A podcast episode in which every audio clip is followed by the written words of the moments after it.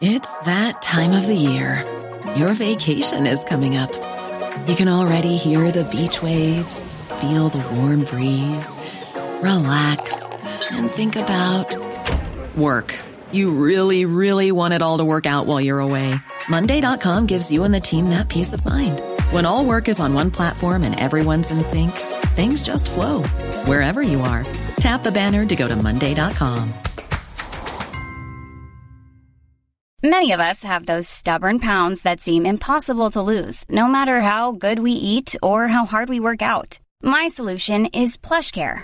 PlushCare is a leading telehealth provider with doctors who are there for you day and night to partner with you in your weight loss journey. They can prescribe FDA-approved weight loss medications like Wegovy and Zepbound for those who qualify. Plus, they accept most insurance plans. To get started, visit plushcare.com slash weight loss. That's plushcare.com slash weight loss.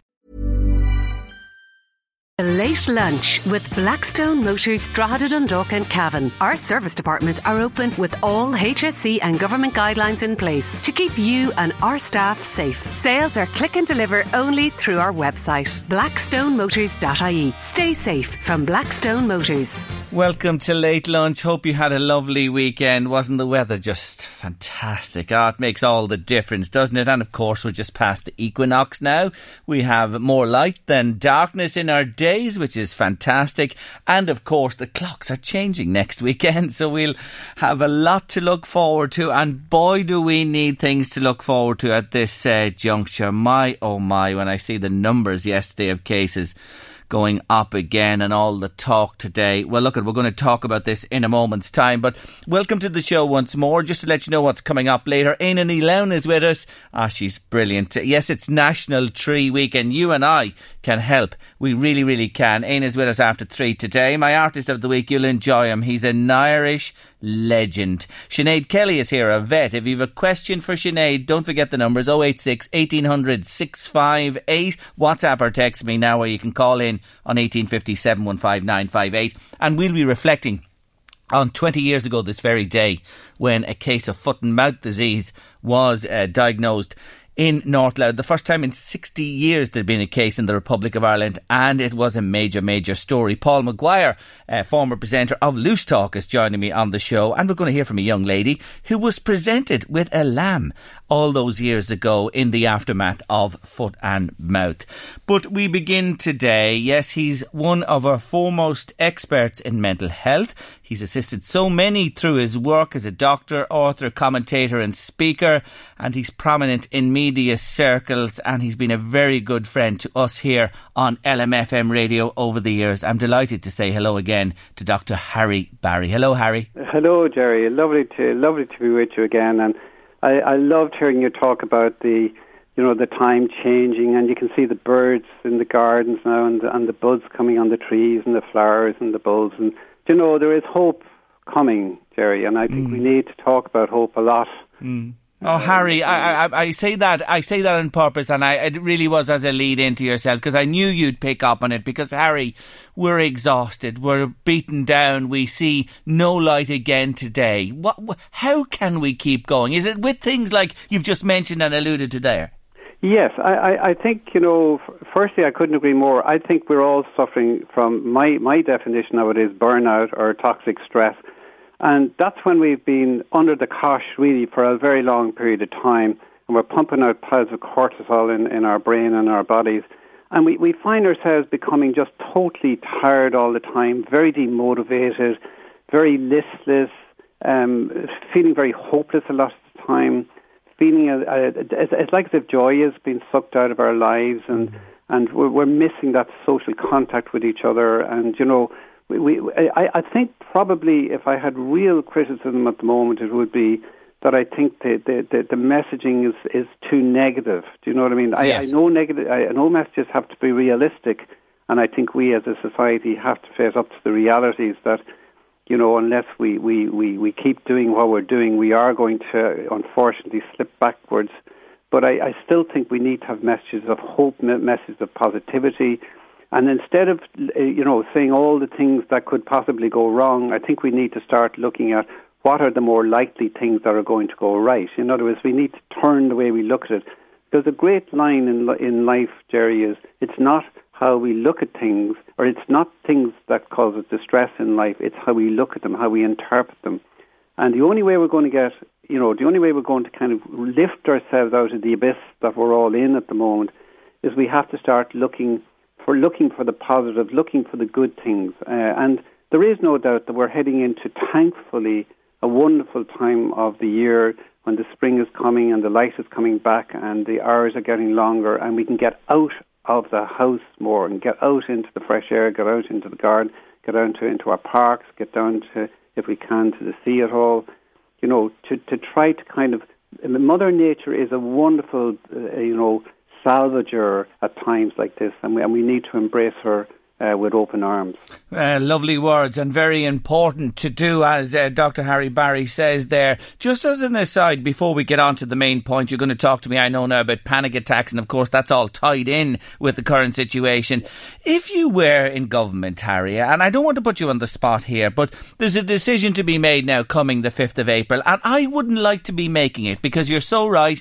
There is a practical side to this and a reality, and then there is the other side where we're all struggling would you release anything or, you know, give hope, what you're talking about there, in some easing, even if it's only small bit of the restrictions? Yeah, I, I think they have to give away at something. I think the one the one that screams out to me as being, you know, in some senses the most farcical one is the 5k limit. We must be one of the very few places in, in Europe uh, that has the 5k limit. So I think that the trouble with the 5k limit, as far as I'm concerned, it's, it's actually concentrating everybody. It's doing the exact opposite of what we want to do. Mm. We want people out, uh, out more in open areas and moving around more in open areas.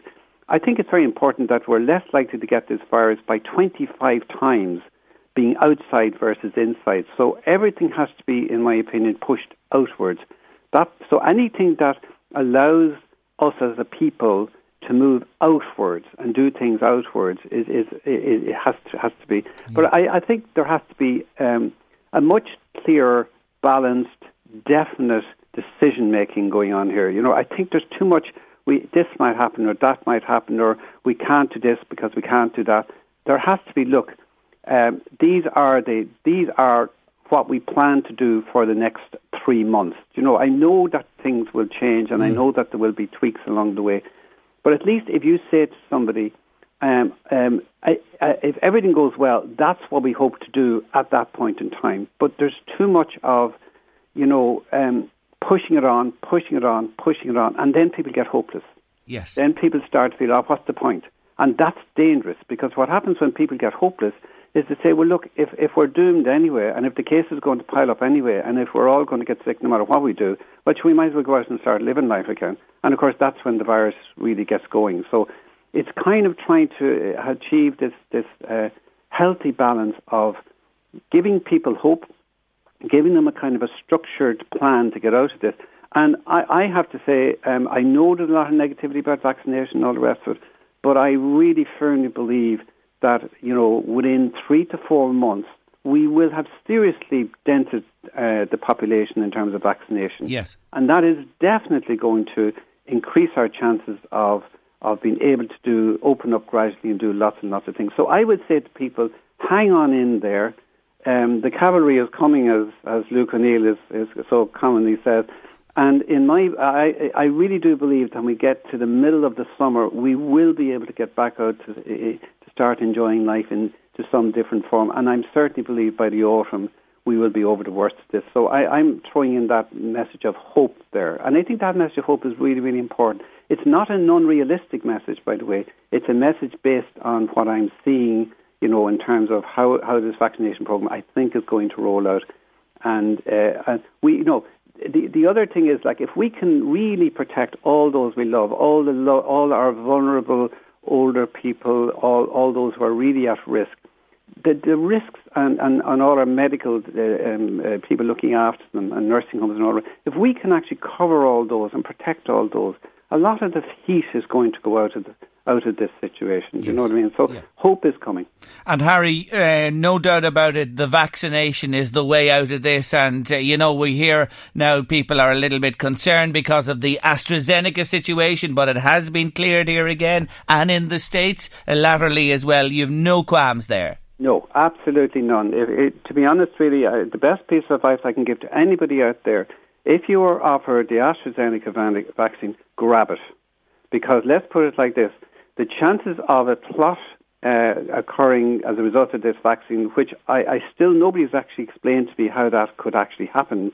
But leaving that aside, I believe the risk is something like one in a million.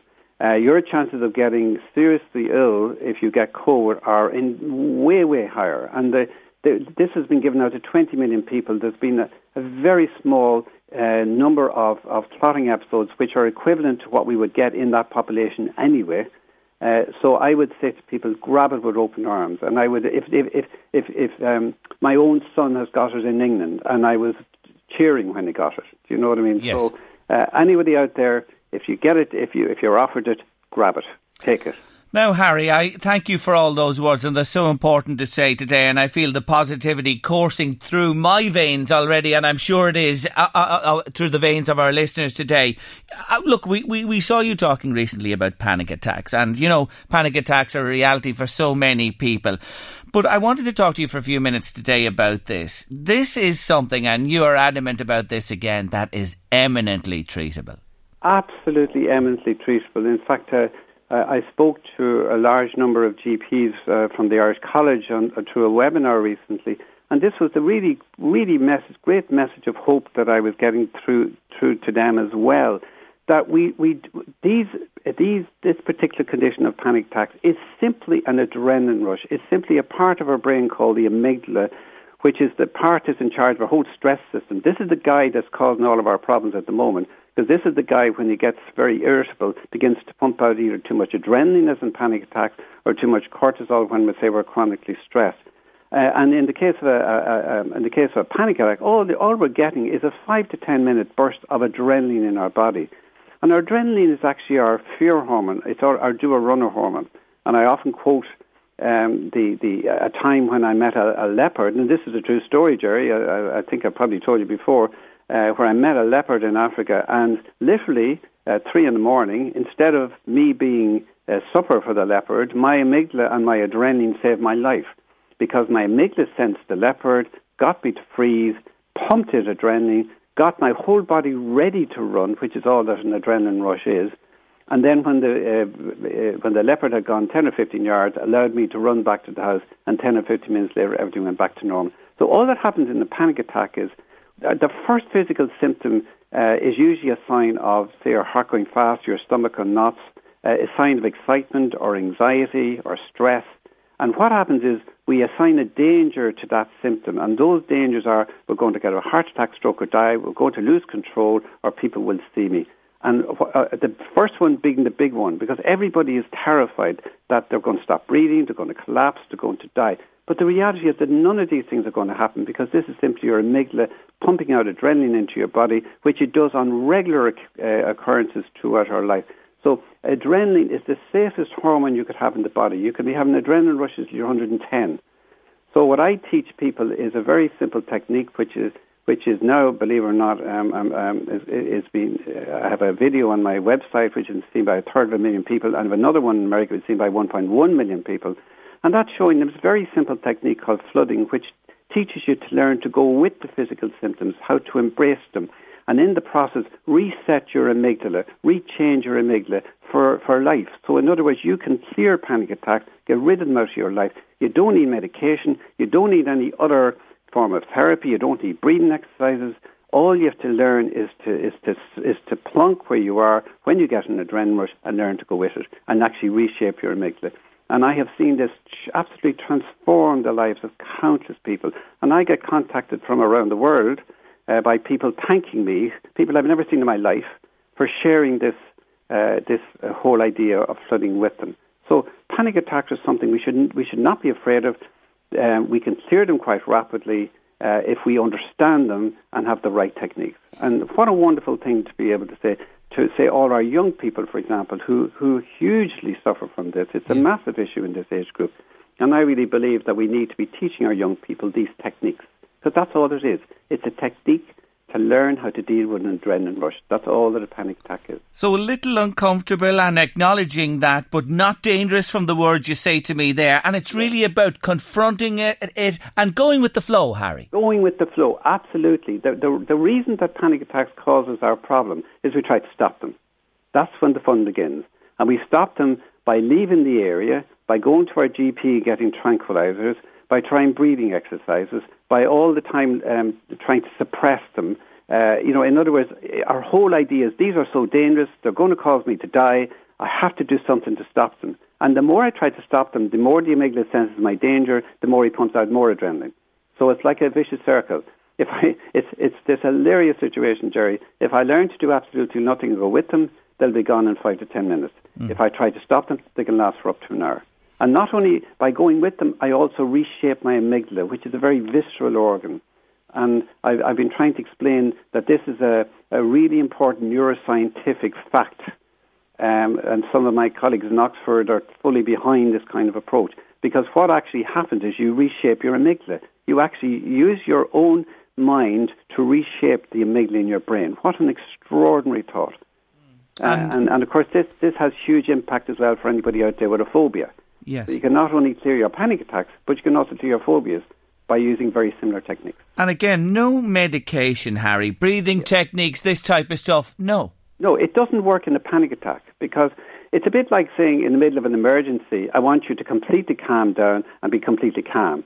Well, now you ask anybody in the middle of emergency, mm. they're absolutely losing it. Yes. And it, you know, you, you have to accept that that's the when you get an adrenaline rush, you feel very panicky.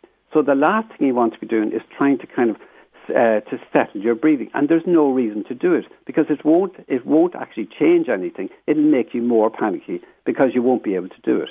So the better thing to do is to learn to go with the symptoms, not in any way fight them. Uh, and and it, it's impossible to explain uh, Jerry, unless you've suffered from these yeah. and unless you've experienced this, just how effective this is. It's amazingly effective. And it's simple to learn, Harry, and yeah. you can carry it with you always then. This doesn't yeah. become an issue anymore. Exactly, because you'll never worry again about getting them because you now know what to do. Mm, it's fantastic. And, and once you're not afraid of something any longer, it's no longer a problem. And Harry, you mentioned, and I know you've had have these millions of people have seen these video of yours can I learn it from just looking at the video, or do I need to to uh, you know arrange a consultation with someone like yourself? No, no, you can learn. Believe it or not, I've actually people have actually written to me thanking me uh, that they have just by reading my books and looking at the video, they have actually got rid of their own panic attacks. What an amazing! Uh, mm. So I, I'm trying to kind of teach this idea to as large a number of people as I can through teachers, through guidance counselors, to GPs, to you know uh, but I want the general public to, to be doing this anyway. They can teach themselves. You know, I, I just think we have reached the stage in life where we believe that somebody else must be the expert and somebody else must be able to, to do this for us. We have a huge innate resilience reserves. Uh, and this is a classical emotional resilience skill. Yeah. And we can all learn it if, if, if, if, it's a problem in our life. And we can turn our lives completely around. I mean, it's just a wonderful, yes. Uh, a wonderful message. Isn't this good news for everybody listening today and a real positive? Just before you go, one last thing has crossed my mind because we're hearing this as well as part of the, the news that's circulating out there. Do you anticipate an avalanche of mental health problems beyond the pandemic? I do actually. I genuinely do think we're going to have a lot of problems, and I'll tell you why. There's a lot of um, hidden depression out there that's not appearing, Jerry. There's a lot of people are very down, and you know I'm sometimes encountering this situation. But um, I believe there's a huge amount of anxiety about there. People are people have almost got themselves wound up to such an extent that they're very fearful about going out there. They're very fearful about going back into society. Uh, many are fearful that they'll that they'll you know get this virus, pass it on. And I actually believe that when we are we are out of this, we're going to really struggle for about twelve months to kind of go back to doing the ordinary things again, to giving yes. ourselves a hug again, to mm-hmm. shake hands with people, to get close to people. Because I think we've been so brainwashed into doing the exact opposite that it's going to be terribly difficult for us to do that. And, and I also believe that there is an enormous amount of grief and loss out there, Jerry, that has not been uh, dealt with. Yes. I mean, so many people. I mean, I heard this morning of um, uh, so, uh, somebody in my, my family's wider circle there who's died, and, you know, um, they are simply. Every, every, every funeral is, is, is, is just a tiny number of people. We can't hug each other, we can't embrace each other, we can't um, go and um, be with the person in a wake in their house. You know, yeah. uh, we can't be with them at the church. We can't be with them at the graveside, um, and all that loss and all that pain is being stored up, Jerry, and it's going to spill out when this is over. I think people are. In, because we're not mixing with each other, we're not sharing with each other, uh, and therefore it's all hidden. And I believe it has to come out when this is over. And, and, and I think there mm. will be a lot of difficulty. I think a lot of our young people are struggling at the moment with, with hidden depression, with anxiety, with social anxiety. Uh, and I think, uh, you know, as, as, as time goes on and this gradually begins to improve, the cracks will begin to appear. Not to mention the fact, uh, Jerry, that there's a huge number of other you know, conditions yes. out there which have been missed, really, or not yeah. missed, but have been almost overlooked. Uh, during this pandemic, yeah, and that is that is a, a scenario, and I, am I'm, I'm pleased to hear you, uh, you know, mark our card, so to speak, on that, and, and point to the future that is uh, coming down the road, and will have to be dealt with at the time. But for today, Harry, thank you for your wonderful words, and I say to people again, if you just Google Harry Barry and panic attacks, you'll see what we've been talking about there, and it can be a great help. And of course, all of Harry's books are wonderful, every one of them in their own right. I always appreciate your time.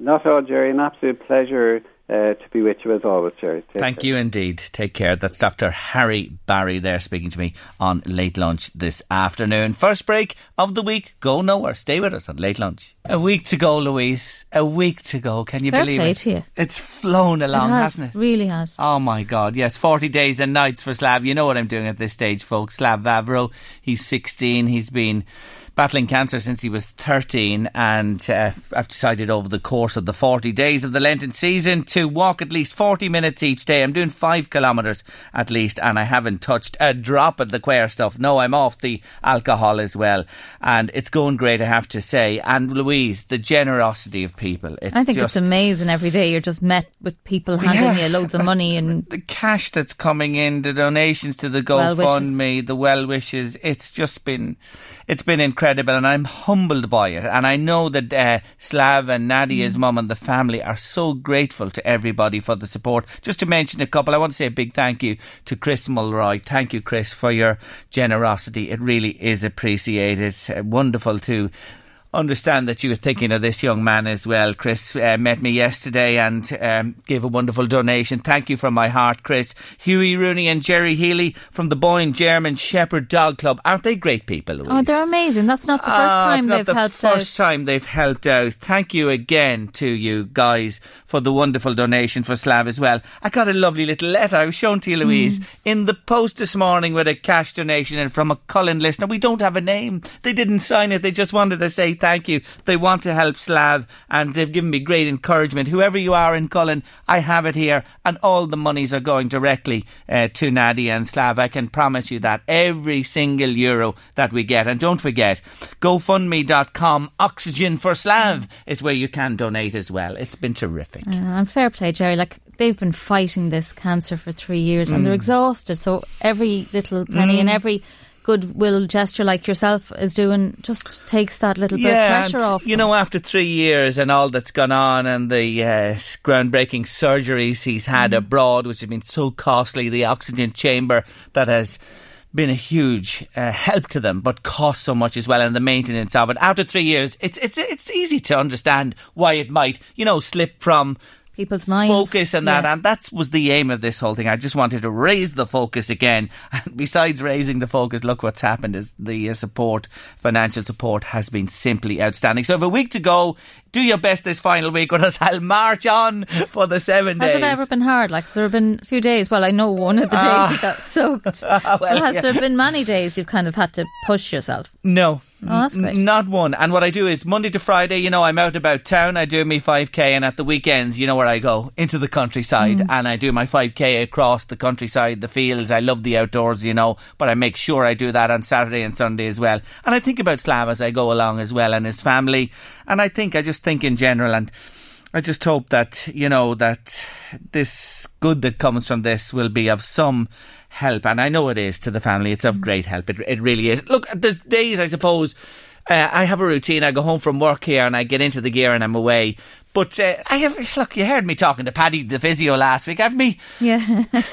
they're wear and tear on the clock as well, and I'm feeling bits and pieces here and there. The blisters. But nothing is going to stop me. When I start something, you know, Mm, you finish it. it's going to be done, start to finish. That's for sure. And it's only uh, what what burden is it on me? Nothing at all. When I think of Slav and his family, what they've had to uh, go through for the last three years. So thank you again from my heart. Thank you for all the donations, your support, your encouragement, absolutely everything. It's keeping me going too. And on we go on the final seven days of 40 days and nights for Slav. Now, on this day 20 years ago, the first case of foot and mouth disease in a sheep in North Louth was confirmed. The outbreak that began in the UK almost inevitably arrived here, and we had a national crisis on our hands. Now, editor of the RTE Investigations Unit, then presenter of Loose Talk here on LMFM Radio, Paul Maguire, was in the eye of the storm as the story broke.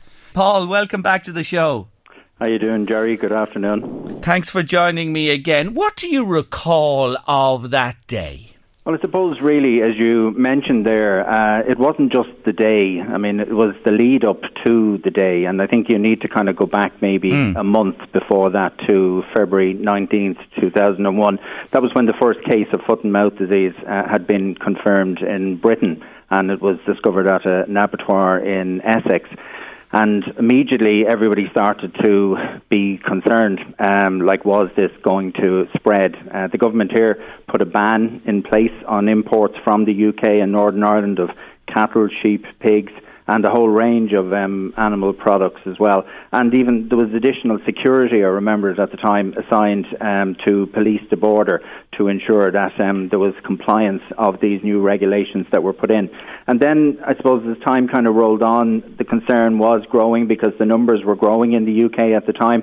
So around maybe around the 21st, 22nd of February, um, there was an eight kilometre restriction zone was placed around a farm in Northern Ireland after a cow died um, when it was showing symptoms of foot and mouth.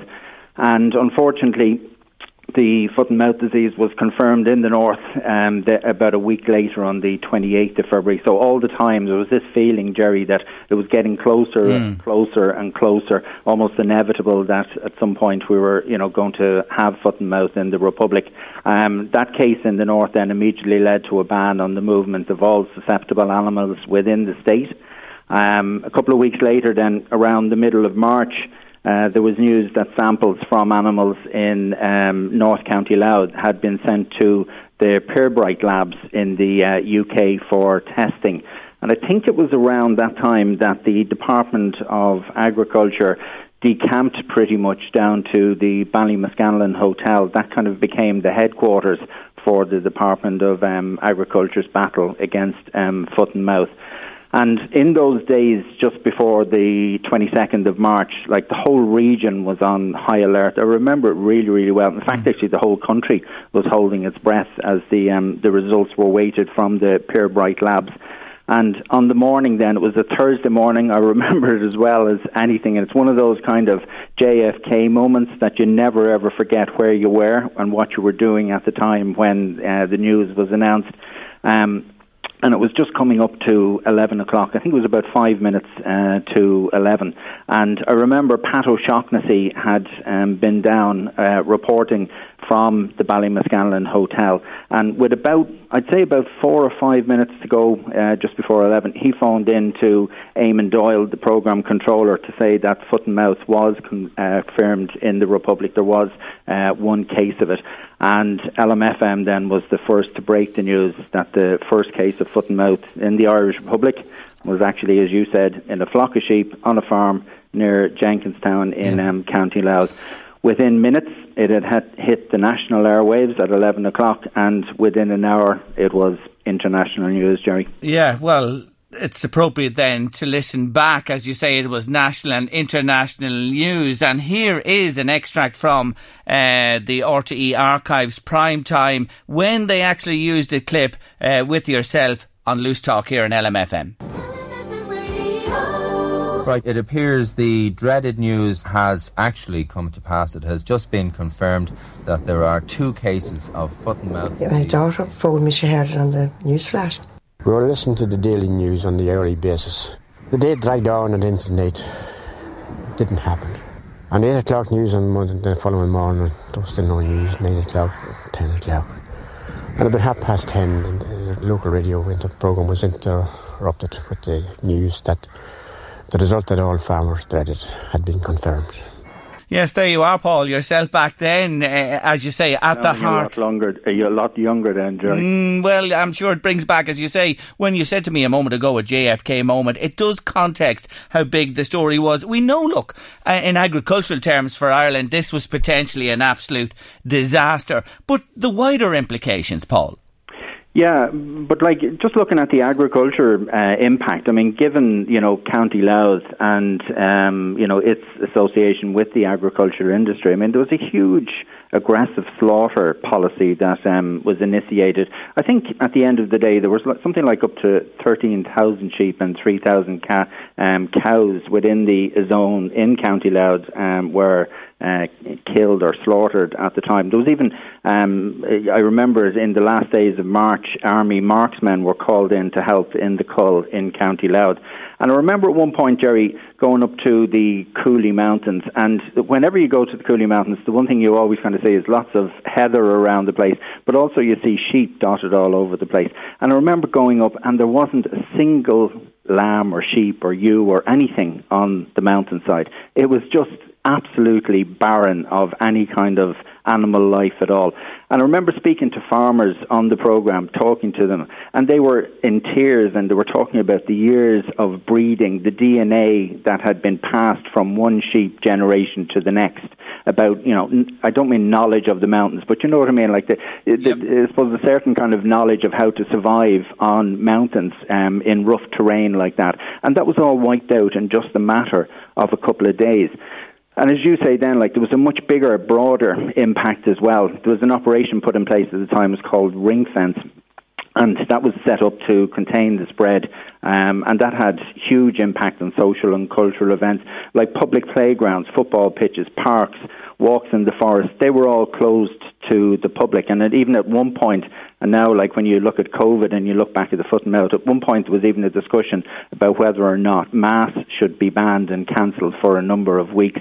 Uh, the whole Patrick's Day parade, I remember that was actually deferred until I think it might have been September or October the races at Cheltenham, they were cancelled. Um, it literally, you know, just had a huge social and uh, commercial impact on the whole region and to a greater extent the whole country as well. And uh, yes, even the National Ploughing Championships later in the year fell victim because of the fear of people moving from Britain over to uh, visit a lot, come over, of course, for that as well.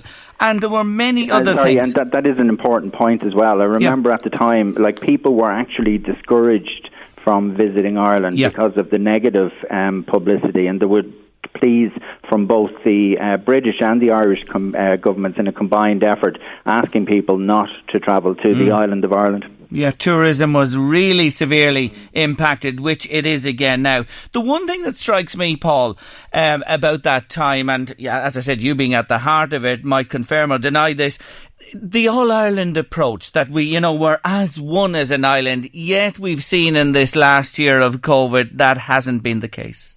Well, um, I mean, I suppose not to get into a, discussion about that, um, but I suppose, like, definitely at the time, I remember um, during the foot and mouth there was huge cooperation north and south. I mean, the departments of agriculture in the north and uh, in the Republic both worked really, really closely together. And we would have had um, people from the Northern Ireland Department of Agriculture on the programme talking to us um, as we had uh, people from, um, you know, representatives from the um, Department of Agriculture in the south as well. But there certainly was a huge, huge effort um, to ensure uh, that every single possible precaution was taken on, as you say, an all Ireland basis, on an all island basis, to ensure that this didn't um, hang around any longer than was absolutely necessary, and that everything that could be done to eradicate it was done, um, both north and south of the border poignant when you describe the mountains without sheep. Uh, Audrey Jordan's been on to us to say she remembers her father's herd being taken away, and that day will stick with her forever and ever. And I'm, that doesn't surprise me one one bit. Like, did it dominate? You know, the airwaves as well. Was you, you mentioned the build up, of course, when it broke in Britain, there was the fear, and it did come here eventually. Did it then continue to dominate? You know, your schedule for weeks.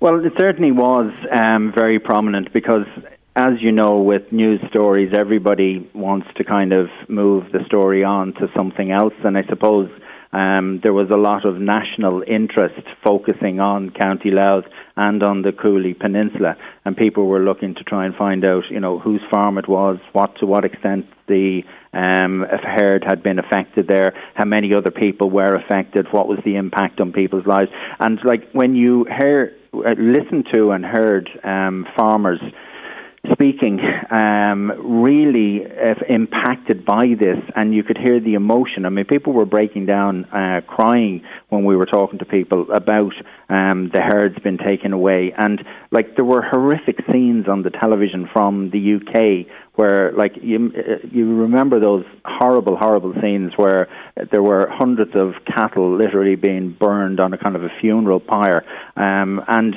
like people were really nervous and afraid that this was going to end up in in the same we're going to end up in the same situation here. Thankfully it didn't come to that. Yes i suppose it did dominate for a while but like I think it might have been maybe around maybe 30 35 days or so later um, it was deemed that uh, the minister at the time, uh, Minister for Agriculture, Joe Walsh at the time, uh, I think may, um, announced that there was a lifting of the trade restric- restrictions which had um, applied uh, to County Louth, with the exception of the restrictions that were in place um, in a 10 kilometre zone around the farm and around the, the uh, Cooley Peninsula. So, kind of once that happened, and then I think maybe a few weeks later in May, we saw the lifting of the ban on other social activities like fishing, hill walking, all that kind of stuff. So it began to settle down. I mean, it's not you know, it differs massively from what we have at the moment with COVID, where that's gone on for over a year. I mean, within probably about six to eight weeks, um, we'd gotten over this, and we were certainly well on the way to getting back to some kind of level of normality. Yes, your uh, timing is spot on. April and then May, those dates are, are uh, absolutely accurate. Uh, you mentioned there the JFK, just to come back to it again. In your time here and since, was one, one of the real biggies, wasn't it? It really was. Yeah, I mean, there's a couple of those standout moments, yeah. um, you know, that will stick with you forever. I mean, like, you know, not to go through them, but there's quite a few of them. But yeah, that definitely, um, I mean, the, the kind of fear that hung over the whole region um, because obviously uh, the LMFM listeners and the LMFM region is right up on the border area, and when you have you know four weeks earlier in the in the beginning or first or second week of February, you have a suspected and then confirmed outbreak in Northern Ireland. It's literally right next door to you, and obviously suddenly the focus you know starts to come on um, that particular area, and people were really really worried. And like I, I as, I said, I will never ever ever forget uh, that moment on that Thursday morning on the 22nd of March when we did confirm the news. Like it was, as I said, I think the dreaded news that we had all feared hearing, um, and that is exactly what it was. Yes, 20 years ago this very day, and he's back with us on LMFM radio. Before you go, may I congratulate you and your team on the wonderful work you do in the investigations unit and say to you again, keep doing what you're doing. Thanks a million, Jerry, and thanks for all the support because I know uh, you do support a lot of the programs that we do, and from our side, that's very, very much appreciated. So, thank you too. Thank you, Paul. Lovely to talk to you again on this historic day 20 years on. Paul Maguire there, editor of the RTE Investigations Unit, recalling his memories of this day when foot and mouth disease was confirmed in Ireland 20 years ago. Now, in the aftermath of foot and mouth, as Paul mentioned there, the hills were denuded of any form of sheep life. And LMFM wanted to play its part in the, you know, the uh, reseeding of the, the Cooley area with sheep. So a competition took place here with Seamus on the breakfast show uh, to donate a lamb to a farming family impacted by foot and mouth. And also the uh, parallel competition was to come up with a name for the lamb. Now, the young lady who won the naming of the lamb was Catherine Byrne from Ardee. But the lamb was actually won by Jane O'Reilly. And a little earlier on today, I caught up with Jane and she began by telling me uh, uh, what age she was back then and her family circumstances. Probably about eight or nine that year when I got it. My father was a sheep farmer and my grandfather and all my uncles and have have sheep still and my brother is very much into it as well. We've got sheep now at the minute and we're halfway through the lamb and what do you remember being an eight, nine year old of that particular awful time? I don't remember too much. I remember like not seeing any lambs or that in the fields because you know you'd be used to seeing the sheep in the fields. It was sad times like that. There was no lambs running around in the fields or or anything like that. But I don't remember too much else about it. I remember the day they went, the day the department took the sheep, but that's about it. I don't really remember much else. That's a, a really striking memory of no lambs in the fields. People love mm. to see the spring lambs. Now, come on, after the, the crisis uh, took its course, this lamb that you were presented with, tell me the story of it. Well, I think it was my uncle Francis, my dad's brother, entered my name into the competition. We didn't know anything about it, but I can still remember my mum answering the phone and saying, "Oh, he's won a lamb." Like, and my brother uh, was like, "Oh, I'm getting, I'm getting it," and then Mum got off the phone. and She's like, "Oh, it's actually Jane that's getting it." So I was delighted, and then I remember Seamus and a few others coming to the house and and getting the lamb. I can remember all of that, getting the picture taken. And he also had a big box of Kimberley biscuits, and I think I was more excited about the biscuits than I was about the lamb. a real child at the time, yeah. of course. And the, the lamb, you you did get the lamb, and it was a competition we had here on LMFM. You were the winner of the lamb, and it was a gesture, you know, a, yeah. a year on from foot and mouth to the farming community, and in particular the, the sheep farmers. Tell us about the lamb. What happened? The lamb? Did you name the lamb? What happened from the time you got the lamb? There was another competition for the name of the lamb, and then the other. Then there was competition for the lamb, but some girl from Ardee, she was around my age, I think she was, she named it Hope for the Future. So she won the competition. So it was named for me, if you know what I mean. The lamb came named, yeah. Whatever happened, the lamb? Did you keep it for oh, long? Oh, yeah, oh, yeah, no, we kept her. She died of old age then, and she had good lambs for us every year. Yeah. We kept, I think she was about 12, 10, 11, yeah, 10, 11, 12. She's like, we had her that long, yeah. So she lived a long and happy life. Yeah, long and happy life. Thank God. Yeah, we had great crack with her when we were younger. We'd be out running around with them. And you know, it's nice that you did that because that lamb and adult sheep, of course, was a very special one. Yes, it was. Definitely. So there you are. You enjoyed fame on the airwaves for a short time back then. I did. I did, Shirley. and you're back with us today all these years later. Are you still living at home? Have you moved away? What's the story? No, no, we're well, it's just still live, living at home, so I am. And uh, my brother and my two younger sisters are here too. I think mom and dad is dying to get rid of us at some stage. maybe somebody would adopt you like the lamb, and uh, they're not going to rename you, but maybe they might adopt you. You know what I'm saying? Yeah, some, well, at some stage, know. you never know. and, and of course, sheep farming still part and parcel of the family. Oh yeah, absolutely, mm. absolutely. Mm, lo- lovely to see them at this time of year. What do you do with yourself? What do you work at? I'm a carer. Ah, lovely. I'm in the community. Yeah. Fantastic. It's yeah. been a tough year. But yes, well, it has been tough. It's not. It'd be worse now. I wouldn't like to be working in the hospital. Guys, like you know, they're great. The nurses, like uh, we haven't had it too bad in the community. thankfully, where we where I work. But uh, like the nurses, they're great, aren't they? Like in the hospital, the Oh, need. Yeah, they're brilliant. Yeah, well, don't be taken away from yourselves either. You do a Yeah. great job and you're on the cold face as well. I admire anybody who's on the front line and which you are with your job and all those others, as you said, in hospital and caring for people as well, in homes, etc. It's been a testing, testing year. But look, Yeah. please God, we're going to emerge now with this uh, vaccination programme in the Yeah. uh, weeks and months ahead. Well, there you go. Fame for a day back almost 20 years ago, Jane O'Reilly, and she's back with us on LMFM radio on late lunch this afternoon. Thank you for telling us your wee story. It's lovely. Thanks very much, Jerry. It's great chatting to you. Lovely to catch up with her, isn't it? And make the link all these years later. Yes, that's Jane O'Reilly there, who uh, was presented with the lamb all those years ago. And Catherine Byrne from Ardee was the young lady who named the lamb. So if anybody knows Catherine Byrne, who named the lamb back then in Ardee, maybe they give us a shout. 1850 715 or 086 1800 658 is the WhatsApp or text number. I really like this story. Did you see that one the weekend? Uh, the um, Fianna Fáil local councillor in County Westmeath, in Athlone in County Westmeath, Aengus O'Rourke. Uh, there was a fridge freezer, a fridge uh, dumped, dumped the fridge. Sorry, a fridge dumped out in the middle of um, a, a neighbourhood and uh, the offender was known. It was a fridge freezer, it was, and the offender was known. And what did this man do, O'Rourke? He's been a public representative down there for a number of years. He picked up and got hold of the fridge freezer and brought it back and left it on your man's doorstep that dumped it. Now that's what I like. I like that. I really do. Yes, bring it back and leave it with the person who dumped it and tell them to look after it properly.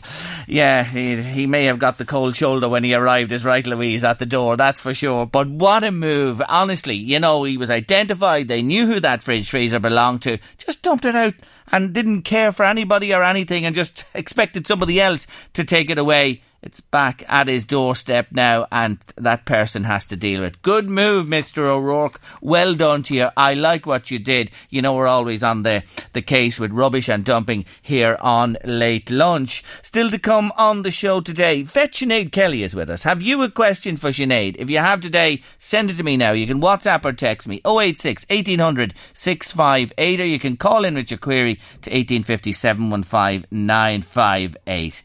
But taking us towards our next week break on late lunch.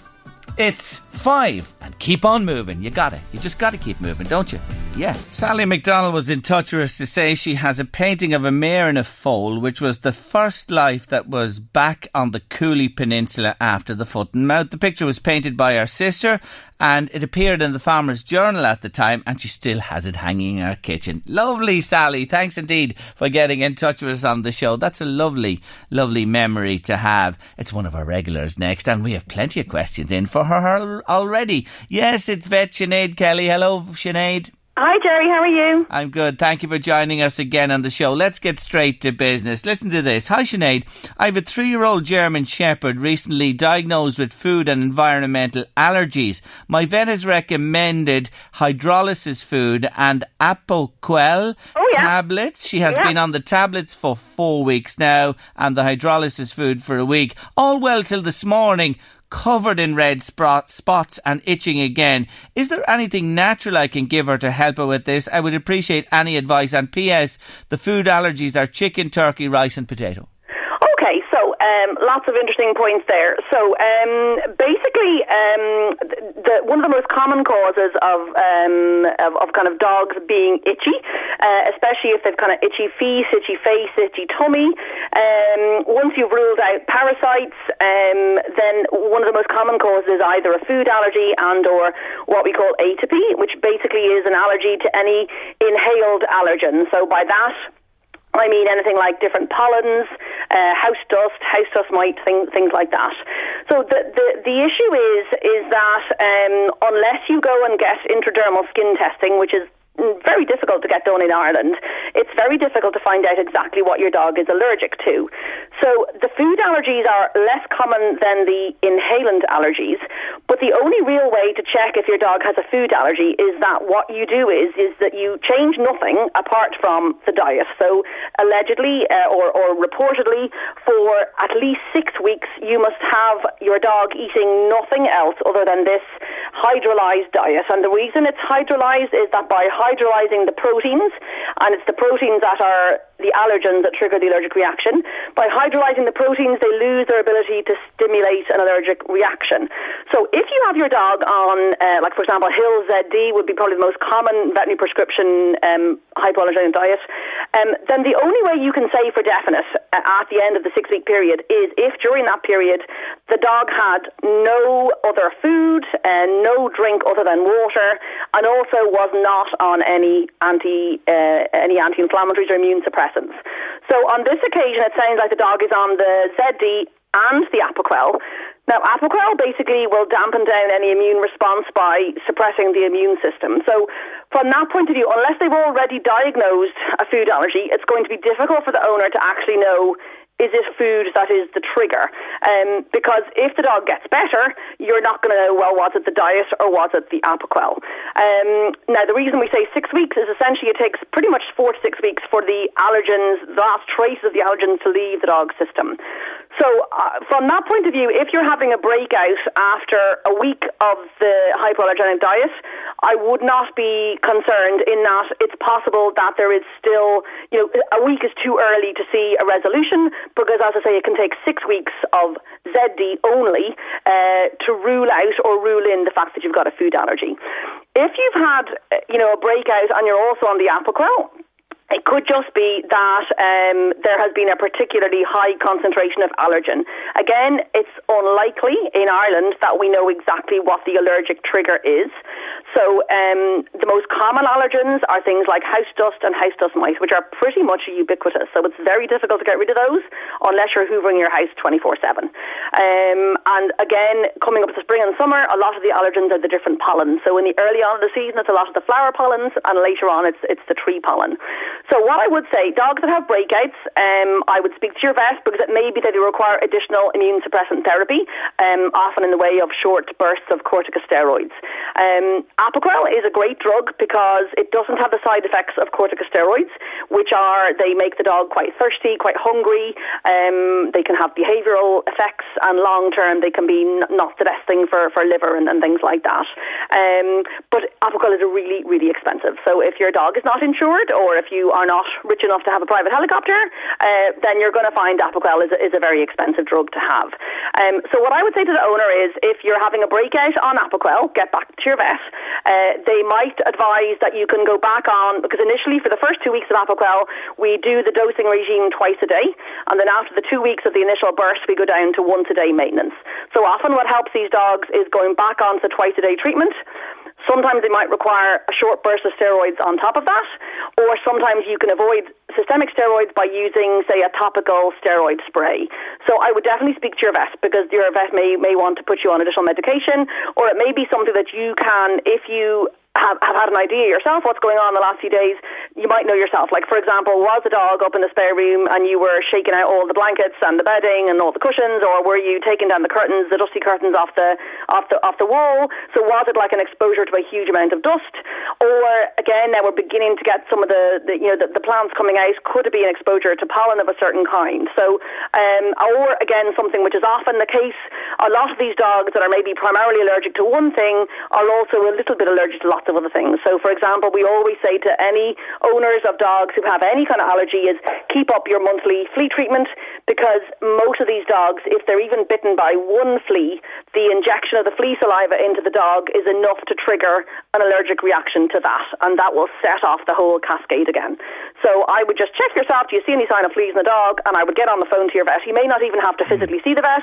I know obviously with, with COVID things are a little bit different, but vets are seeing animals face to face but normally they're they're trying to have a phone consultation with the client or they're speaking to the client in the car park. So you could maybe even take photographs of, of whatever skin lesions you have and send them into the vets and then phone up and say, I've sent in these photographs or I've sent in this video, um, can I speak to the vet and take it from there? But but I, I would be I would be suspicious that there has been an acute um, exposure to a lot of a certain allergen or, as I say, because we're only a week into the ZD, it is possible that that he has just not had enough time yeah. for the ZD to, to, to, to, mean that there's no other food allergen in the environment. Allergies are so frustrating to deal with because they yeah. need an awful lot of patience from the owner. Okay, back to your vet and do as Sinead says there. Thank you, Sinead. I'm sure that's been really helpful to our listener today. Here's another one. Anna Marie has been on to us. She has a, a tomcat, 12 years of age. She's moved house recently. She doesn't want him to go back to the old house. And there is another cat as well in the equation. That could be a new cat mm. in the new house, but she really wants to know how can she prevent this fella going back to the old home? Okay, what the, the advice is normally to try and get your cat really well bonded to its new territory. Cats are really, really territorial. So at the moment, if you've just moved into your new house, the cat will just regard that as a strange environment. So the advice is normally to keep your cat indoors if you can, uh, without the cat driving you all insane, is keep the cat in the new house for four to six weeks at least before you start letting him out. And you would hope that by that point, the cat will have zoned in that this house is my house and I'm going to come back here. Once you've done your four to six weeks of inside only, you could maybe start going out in the garden with the cat on a harness and lead. It sounds crazy, but a lot of cats you can train them to a harness and lead might be harder on a 12 year old cat, but I would certainly try it on in the house and see can you get them used to it. So then you start off their bond to the house, then you go out in the garden with the cat on the lead, sit in the garden, get them used to this is my garden. Um, obviously, I don't know from the, the story there whether the, the new house, the old house is near or far, but there are crazy, crazy stories of cats travelling hundreds and hundreds yes. of miles to go back to an old house. So you're definitely right to, to be cautious, but the most important thing is to just do it all very step by step. So get the cat bonded to this house. Uh, the other thing is um, the use of the feline appeasing pheromone is very useful. So again, there's a little thing called a Feliway diffuser, which is a little plug-in, and it produces cat appeasing pheromone. Um, and basically, uh, these are, are little hormones that the, the cats can smell, um, and they are very good at just kind of calming the cat down and making them feel very relaxed and everything. Because moving house, as for humans, is really stressful for cats as well. So I can't guarantee, even if you do all of that, the cat still won't try and go back. But that's certainly the things okay. that you can do. The other thing I would ask is, you say he's a tomcat. I'm presuming he's a neutered male tomcat. If he's not neutered, then the drive for him to go out is going to be even more. So uh, if you haven't had him neutered, definitely get him neutered. Good advice there, Sinead. Now listen to this one. We have two Jack Russells, Jerry, and at feeding time they row always. I have separate bowls for them, but they really go at each other. It's vicious. What would Sinead advise? Yeah, you're going to have to feed them in separate rooms. Yeah, so there's no alternative Simple. to that. So I would put them physically in different rooms. Um, if you really want it, like if it's very important to you to feed them in the same room, I suggest you contact an animal behaviourist. But I would say the problem, of food-based aggression is is quite a common aggression, and it can be quite difficult to get over if the aggression is directed at the other dog. Because if we look back at where it's coming from, it's perfectly normal for dogs. If you look back at dogs in the wild, whether they be jackals or hyenas or wolves, or you know, you know food is the most important asset. So even if these two dogs are the best pals or siblings or have lived together for years, when the food appears, it is a very prized resource and they are going to be terrified the other one is going to get their food. So the aggression, much as we are going to hugely dislike it and we're going to be scared by it, and absolutely it can cause horrendous problems. Uh, like we see so many dog bites in practice, and, and sometimes they can be fatal. I, I just wouldn't take any risk with them. I would just feed them in separate rooms. Um, when you're getting the food ready, I would get them in separate rooms as well, because that anxiety, that hyped up uh, fever pitch, you know, hysteria they're going to have is going to start from when you go to get the food ready, when they can smell it. Dogs are so clever at picking up ver- visual cues off us, and they will know, oh, that's mum is going to get the food now. Right, I'd better tell himself to get away from me because I want my food.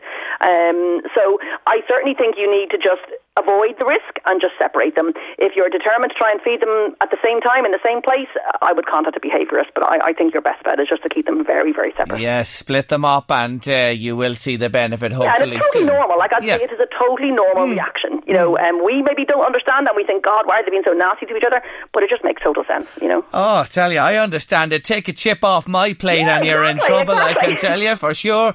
Anyway, here's your next one. Hi, Jerry. Could you ask Sinead why would our terrier keep eating his front paws? I've checked them thoroughly. There's nothing there that I can see between his nails or in the pads. What's going on? Okay, again it kind of feeds back to our first story with the German Shepherd. So there's kind of two main reasons for, for, for biting or chewing or licking feet.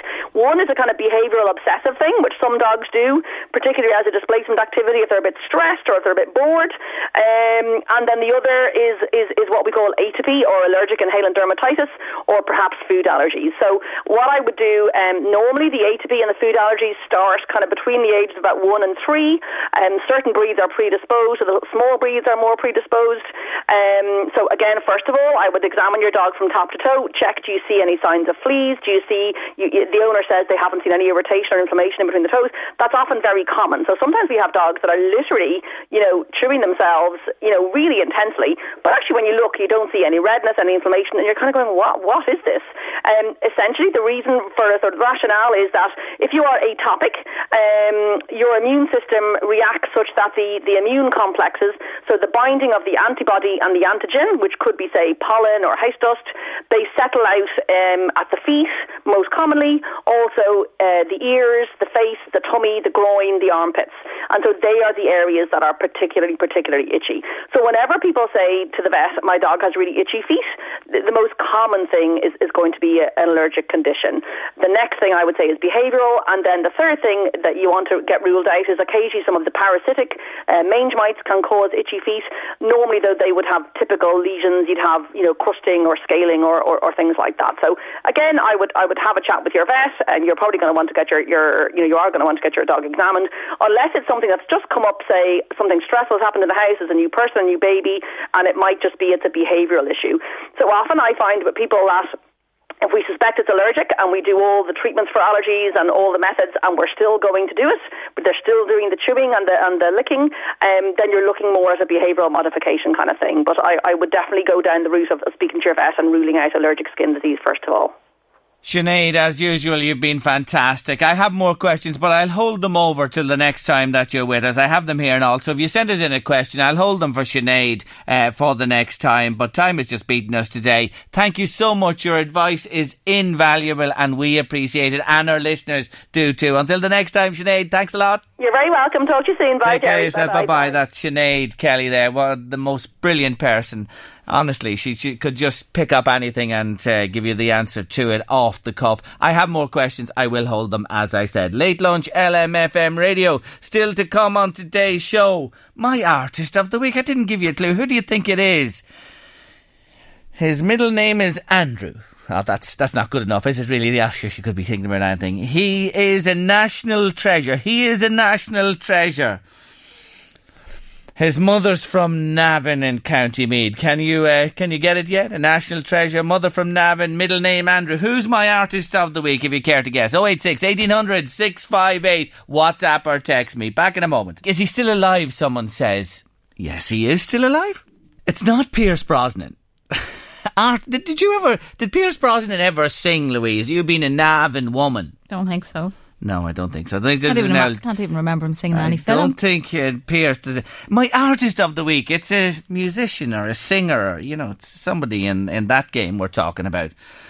Yes, he's still alive and he was born on the 7th of May. He's a national treasure. He's going strong. He's still alive. Who's me artist of the week? Go on, have a crack at a guess there. 086 1800 658 WhatsApp or text me. A couple of late questions come in there. Uh, Breach wanted to know what my dog to pee and poo in the one area of the garden. I wish you luck, Breach. if Michael has anything to go by, he'd pee in your face. Honest to you, uh, that messy fella, he would. He'd do it uh, and put anything in anywhere. But I pick it up. You know, Louise, you have a dog Yeah. yourself. Like when they do it, just pick it up. You know what I mean? I think that's it, Breed. To confine them to an area, well, all you'll have to do is really put them out into an area and fence them in, and they'll do it there then. But generally, they move about. But I just pick them up every single day that they're there, which you should do if you're out walking as well. and another one came in there to say.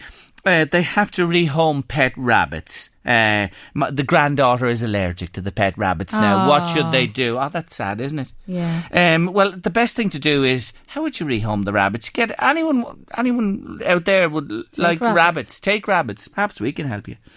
Anyone interested in taking pet rabbits that have to be rehomed because of an allergy? If you have an interest in that, we could possibly put you in touch with this listener as well. The other way to do it is what? Would a pet shop take them back? I don't know. Um, you know, how would you put them up somewhere and advertise them?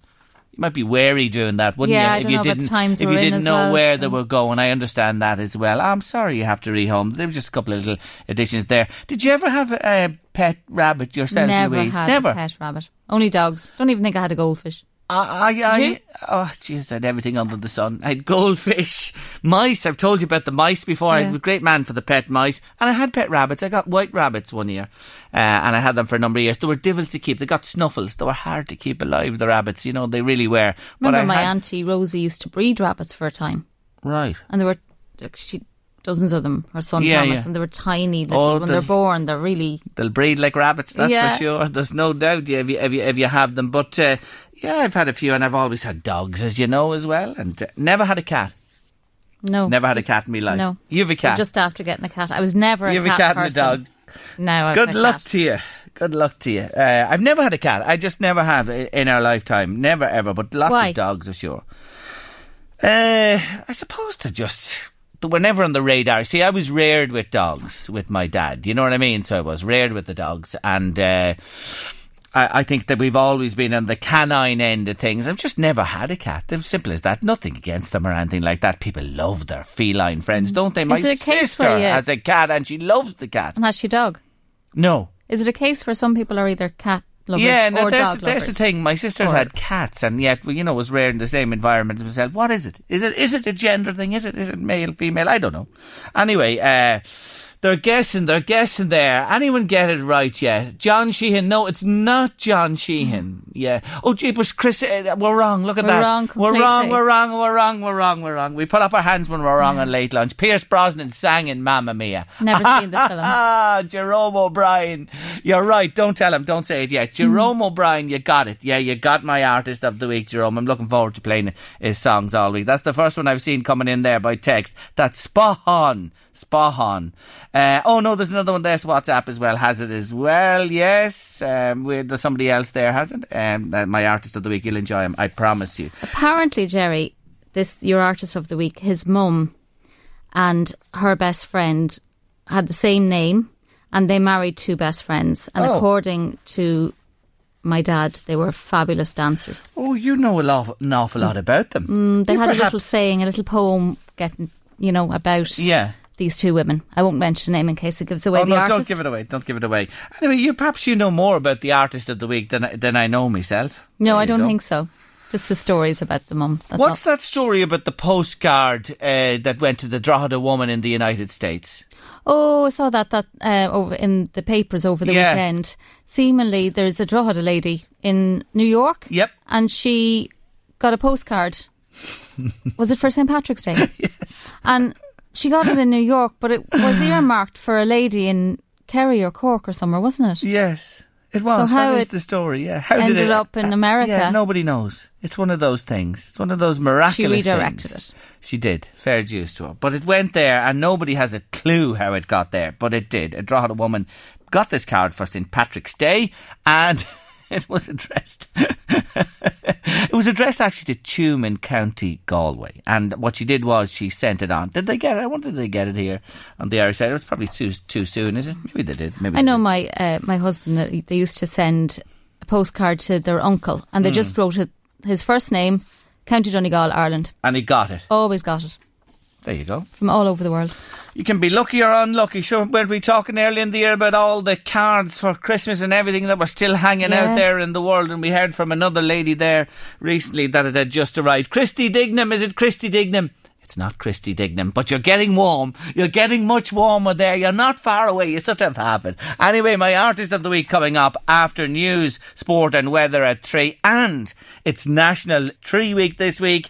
Éanna Ní Lamhna is joining us on late lunch. See, Professor Sam McConkey uh, saying in the last while that uh, the majority of the country won't be vaccinated until September. It was supposed to be June, now it's September, he's saying there. I don't mean to bring you bad news, but that's just another uh, little thing that's, well, a big thing, isn't it, really? That'll certainly uh, it'll certainly annoy a lot of people, an awful lot of people, to be honest with you. Anyway, he, he's a good fella, Sam, I have to say. Um, well done to Mary Mooney and Marion Kelly. Yes, you got my artist of the week right. Brush Shiels, that's the one. I must must consider Brush some week. Great fella, Brush Shiels. Somebody answered Brush Shiels there. Not Brush, but not far away either. Anyway, my artist of the week this week is Christopher Andrew Moore. He was born on the 7th of May 1945. He's 75 and going strong, now in his seventh decade, writing, playing, singing, and of course performing up until the outbreak of COVID last year. He's originally from Newbridge in County Kildare, uh, where after school he became a bank official. Christy, a bank official. However, during that protracted bank strike in 1966. It went on for nearly three months. Christy decided, I'm out of here. He moved to England and never returned to his day job. Lucky Christy. He did labouring work on the building sites in the UK and began gigging in Irish pubs and clubs, which saw his profile in the UK really grow. His first album was called Paddy on the Road. It was released in 1969 and it's a real rarity now. If you have that, you have something special. A couple of years later, 71, he recorded a second album called Prosperous, which was made in the town of the same name and featuring Andy Irvine, Liam O'Flynn and Donal Lunny, who along with Christy, yes, they became Planxty. Prosperous was a traditional album with some of Moore's own early compositions included. Today, I'm thinking here, as I sit here, of Christy in England in the 60s, perhaps yearning for home and playing this song he learned from Native American Indian Floyd Westerman.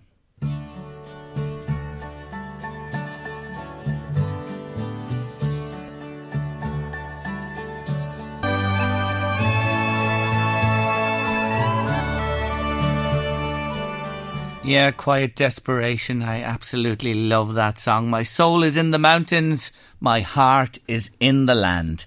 Beautiful, beautiful Christy Moore song. Yes, the Christy Moore song continues with more about Christy and another classic ballad from the man himself tomorrow afternoon at this time on Late Lunch. It's National Tree Week. Yes, it is. And the woman who knows all about trees and much more besides is joining me next. Yes, stay with us. Éanna Lee is here in a moment. It's National Tree Week, and joining me now is the President of the Tree Council of Ireland, the brilliant Éanna Ní Hello again, Éanna. Hello, Jerry. How are you doing? Are you well? I'm really good. Éanna, big question to start. Weren't our ancestors so wise when you see the wonderful array of trees that they planted in their day for us? Have we lost that vision in the world and in Ireland today? No, we haven't. Good. I mean, what, what, what ancestors are you speaking of? Well, you're talking about when you see the great planting that went on by the, say, in British times here and that, and you see some wonderful examples of uh, trees that are, you know, decades and maybe hundreds of years old. Are we doing the same? What I'm trying to get at. Well, when we got our independence, yeah. I'll let you know, in 1921, we had 2.5% of the country covered in trees. Okay. And now we have 11%. Good so stuff. Obviously, obviously we're doing better. We've done something bloody right in the country. I'm now happy. There you go now. So, you know, it wasn't always better. On the There you go now, indeed. And it's National Tree Week, and we have National Tree Week every yes. year in March for the last 30 years.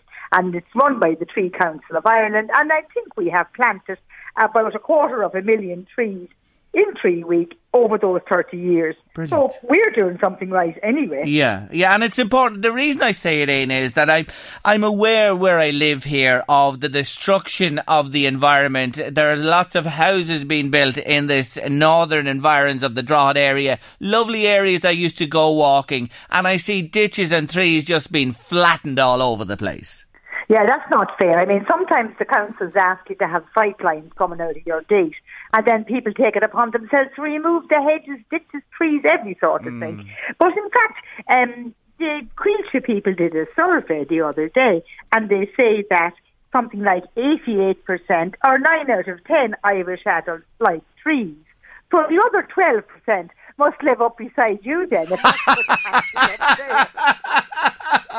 I love it. Well, bad scramps to them anyway, and we are here today to uh, actually encourage people to go planting. But on a serious note, you know when housing developments happen, is there enough, you know, thought put into green space trees? Well, there is plenty of thought put into it, and it's part of the procedure that the planners insist on for the developers to put in, and they have to put in money as, as a deposit that they'll do it. But sometimes they'd rather lose the deposit than actually do it at the end. Yeah. So sometimes they don't always come good on it. But um, Peggy Town people and local committees and things like that uh, take up the slack. And in fact, in National Tree Week, we get 15,000 trees from Coillte, who are our sponsors, for giving out to people to plant in community areas and things like this. So even this year, even though we have COVID and there won't be big public events, even this year, 15,000 trees are going to be planted this week by the different local authorities. Great. So that's that's. The, I'm encouraged, and, and that is fantastic yeah. to hear. It really is. Uh, well, I tell you a little story. I bought two trees myself the weekend, and I bought two apple trees, and I'll tell you why I bought them. I had many moons ago in another house. in another house I lived in, I had a beautiful apple tree, a Cox's Orange Pippin, and I've had different ones since, but I hadn't seen them. Didn't I just by chance happen into a local gardening centre, and there they were, and I bought two of them. So I'm going to put in those two trees this week. That's my contribution. That's excellent, and of course, apple trees are great because Ah, yeah. you get flowers on them, and the flowers are there for the insects who can use the pollen and the nectar. So not only are you feeding yourself with apples, Mhm. but you're feeding the pollinators as well. This year, because we have we have um, COVID, we have um, a huge amount of stuff online. If people are interested Yes. in trees on the Tree Council website, I mean, we're doing a series of free web- webinars. In other words, talks about trees, trees in springtime, woodland trees, heritage trees, different and how to plant a tree every day for a week on that starting from tomorrow. So if you're interested in any of that, you just log on. We have a competition. You go out and take a photograph of your favourite tree and send it in to us. And if you have a little piece about it to say why it's your favourite tree, it doesn't have to be an native tree, just some tree that you really love and think is great. And there's prize monies and competition. Great. Results will be out at the end of next week on that. So like we're still going ahead even Yes. in these times. And of course, more people are out and about anyway in their 5Ks, and they really do appreciate how important it is to have a nice environment, more so than any other year, in fact. So that encourages people to um, do things with their environment. Yes, to yes. Keep it, to keep it better and for, you know, for other creatures as well. And I just want to remind listeners, treecouncil.ie. It's simple as that. That's the website, treecouncil.ie. And Éanna's That's on correct, tomorrow morning at half 11. You're on trees in springtime you're talking about Right, at 11.30 tomorrow. But I'm doing this. I'm going to tell us how to identify trees before they get the leaves. Yes. Any just can identify a tree with leaves on it, but it's the it's the honours class who can look at the look at the catkins or whatever and say what tree that is. Because people like to put names on. them. Yes. You know, you get more pleasure out of something if you can actually say what, say a name of it. Indeed, and that always encourages people to go and look and see what's happening. Yes. you don't have to wait till the summertime things are happening in nature all the time. And You'll have a because things happen. PhD with Éanna tomorrow in terms of a spring identification when you tune into this webinar at 11.30. But look, at one thing I was to say to you. If you were saying to somebody today in terms of planting trees, and I know you've mentioned this to, be, to me before, uh, native Irish deciduous trees? Well, the, well, we have we have twenty eight native Irish trees. I mean, they're not all deciduous. I mean, Mm. holly is holly is evergreen. Yes. Probably, yeah, beauty is evergreen. But those ones have have a huge amount of creepy crawlies associated with them. I mean, for example, the oak tree has had two hundred and eighty seven different types of insects who find somewhere to live there or something to eat, never to speak of whatever birds might be feeding on those or squirrels eating the acorns or whatever else. So the native the native trees that came by themselves after the ice age are better for biodiversity. But indeed, Jerry, any tree, any tree is worth Yeah. planting because the tree by photosynthesis takes carbon dioxide out of the air. It stores the carbon as timber and it gives off the oxygen for us to breathe. So even if it's a spruce tree or a pine tree or any kind of a tree, it will do this. And in fact, the evergreen ones do it all the year round. So any tree is good. But native Irish deciduous trees, I suppose, are in the in the top echelons, if you like, if yes. you like to plant those. Mm. But I mean, apple trees are good. You can plant pear trees. You can plant. I mean, we have a whole list list of things that you can plant, and they're not all necessarily native ones. Yeah. It's the right tree in the right place is what you want, really. Okay, and as we said before, don't mention the uh, L word, Leylandii. Don't even mention it. I shouldn't even have said it today. Anyway, before you finish, quickly for Kathleen. She loves you and she's been on here to say, My son bought me a little oak tree in a pot for Mother's Day. How near to the house should I plant it? I have a large garden surrounded by a hawthorn hedge and several mature trees. Well, now it doesn't matter how near to the house she plants it. It'll be eighty or ninety years before it grows very large, in the sense of being sixty foot tall. Yes. So unless she's planning to be around for ninety years, but at the same time, obviously, you wouldn't want to plant it too near to the house. Not be that would be silly. So I suppose maybe. To 10, 15, 20 metres away at least, you know? Yes. So that if she has that much space around the edge of her garden or in the hedge or somewhere like that would be good. And we don't put it in the front lawn unless you have a mansion the size of Gormanston or something. You know, you don't want to be doing that. Anyway, it's a wonderful week. I'm with you all the way, reminding everybody again, you can join in at tomorrow at 11.30. Get in there and register now, treecouncil.ie, and do get involved in this week. It's a wonderful thing to do, and they're so important to our environments and life on this planet. Get planting wherever you can. Éanna, talk to you again soon. Good luck, Jerry. Thanks a million. Take Bye-bye. care of yourself. Bye bye. Bye bye. That's Éanna Lamhna there, President of the Tree Council of Ireland. Again, reminding you it is treecouncil.ie. That's a lot this Monday on late lunch. Tomorrow, Paul Moyne is back. Will we ever get rid of him? when we get rid of Moyna, you know, happy days. God, he mightn't join me now tomorrow because I said that. Deirdre Hines is with us. She's going to tell us how she unwinds and Sean Collins reflects on Ireland 100 years ago in 1921. Have a nice evening. God bless you. See you tomorrow and have one. The Late Lunch with Blackstone Motors Drogheda Dundalk and Cavan. Our service departments are open with all HSE and government guidelines in place to keep you and our staff safe. Sales are click and deliver only through our website, blackstonemotors.ie. Stay safe from Blackstone Motors.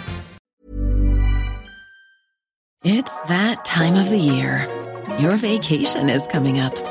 You can already hear the beach waves, feel the warm breeze, relax, and think about work.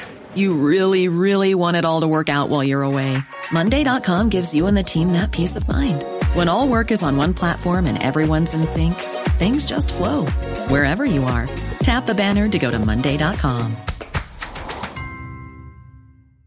Planning for your next trip? Elevate your travel style with Quince. Quince has all the jet setting essentials you'll want for your next getaway, like European linen, premium luggage options, buttery soft Italian leather bags, and so much more. And it's all priced at 50 to 80% less than similar brands. Plus, Quince only works with factories that use safe and ethical manufacturing practices. Pack your bags with high-quality essentials you'll be wearing for vacations to come with Quince. Go to quince.com slash trip for free shipping and 365-day returns. There's never been a faster or easier way to start your weight loss journey than with PlushCare.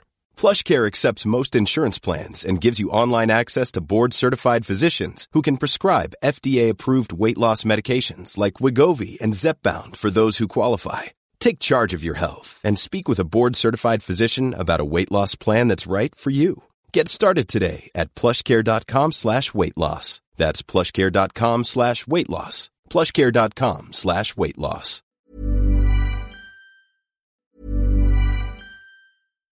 Here's a cool fact a crocodile can't stick out its tongue. Another cool fact you can get short term health insurance for a month or just under a year in some states. United Healthcare short term insurance plans are designed for people who are between jobs, coming off their parents' plan, or turning a side hustle into a full time gig. Underwritten by Golden Rule Insurance Company, they offer flexible, budget friendly coverage with access to a nationwide network of doctors and hospitals. Get more cool facts about United Healthcare short term plans at uhone.com. Planning for your next trip?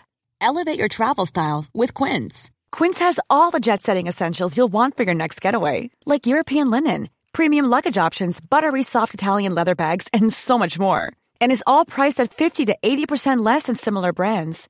Plus, Quince only works with factories that use safe and ethical manufacturing practices. Pack your bags with high-quality essentials you'll be wearing for vacations to come with Quince. Go to quince.com slash pack for free shipping and 365-day returns.